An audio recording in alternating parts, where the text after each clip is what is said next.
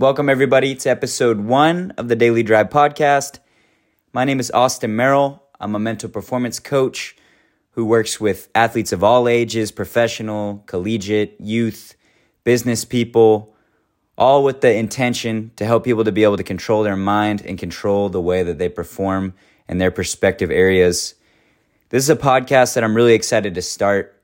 It's been an idea that's been on my mind for a long time, being inspired by the likes of Justin Sua, Zach Sorensen, Brian Kane, Doctor Rob Gilbert. All these podcasts have inspired me on a daily basis, and this is something that I'm inspired to do and I have passion for. So I want to share the information that I learn through various books that I read, athletes that I work with, videos that I watch.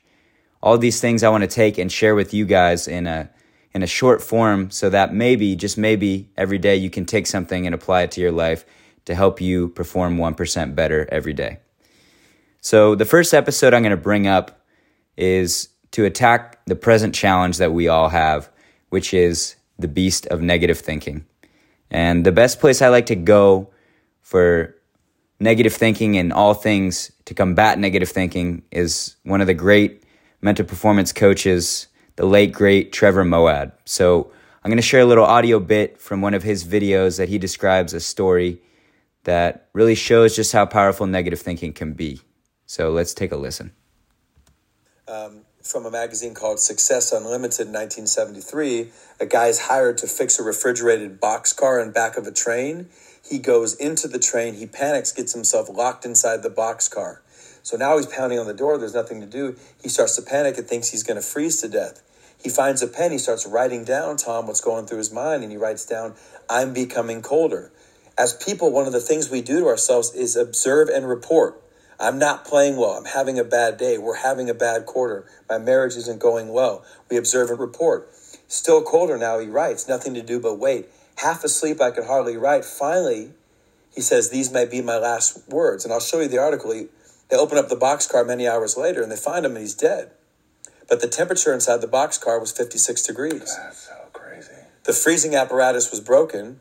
There was plenty of air in the boxcar. There was no physical reason for his death. The best they could say is somehow he talked himself into dying. And as you know, the book covers the psychogenic death in and around the Korean War. When the Korean War, one-third of all American P O Ws died, and they said that one of the things that was done in the P O W camps was the negativity. They manufactured articles about the United States being bombed. They withheld all positivity. They didn't give them any mail. Believe it or not, there are like uh, regulations for P O W camps throughout the world. And ultimately, they filled up these healthy American soldiers with all this doubt. Uh, a, a priest would end up calling it give-up-itis. And healthy American soldiers over a period of days would walk over to a corner, sit down, and die of broken hearts. So obviously a super powerful story of just how powerful negative thinking can be. And obviously we know that our minds and our brains are incredibly powerful. And they can work in two directions. And when we don't train our minds and we don't think about how we can prepare and create a plan and a process to use our minds to our advantage, often it works against us. So many athletes and people let their minds get in their own way.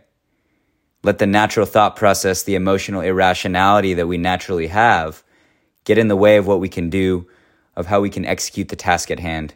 So over this podcast, I hope that we can address this beast of negative thinking and turn our minds into something that helps us rather than hurts us, so that we can compete and perform by choice rather than by chance. So moving forward in the next episodes, I'm going to provide a couple strategies to kind of help combat negative thinking and create a plan and a process so that when you compete and these negative thoughts come in mind, that you have a process to combat it and focus on still what is important in that moment. Thanks everybody for listening. Look forward to creating more episodes and connecting with you guys. Go ahead and connect with me on Twitter at Austin underscore Merrill five. And check out my website, Genesis M P C dot com. Thanks, everybody, for listening. Until next time.